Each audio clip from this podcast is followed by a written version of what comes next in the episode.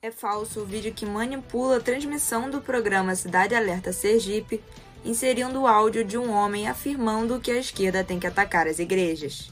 O vídeo traz uma foto do ex-tesoureiro do PT e ex-deputado federal Paulo Ferreira, insinuando que a fala seria do petista. O Comprova localizou a transmissão original da emissora e identificou que o conteúdo foi adulterado.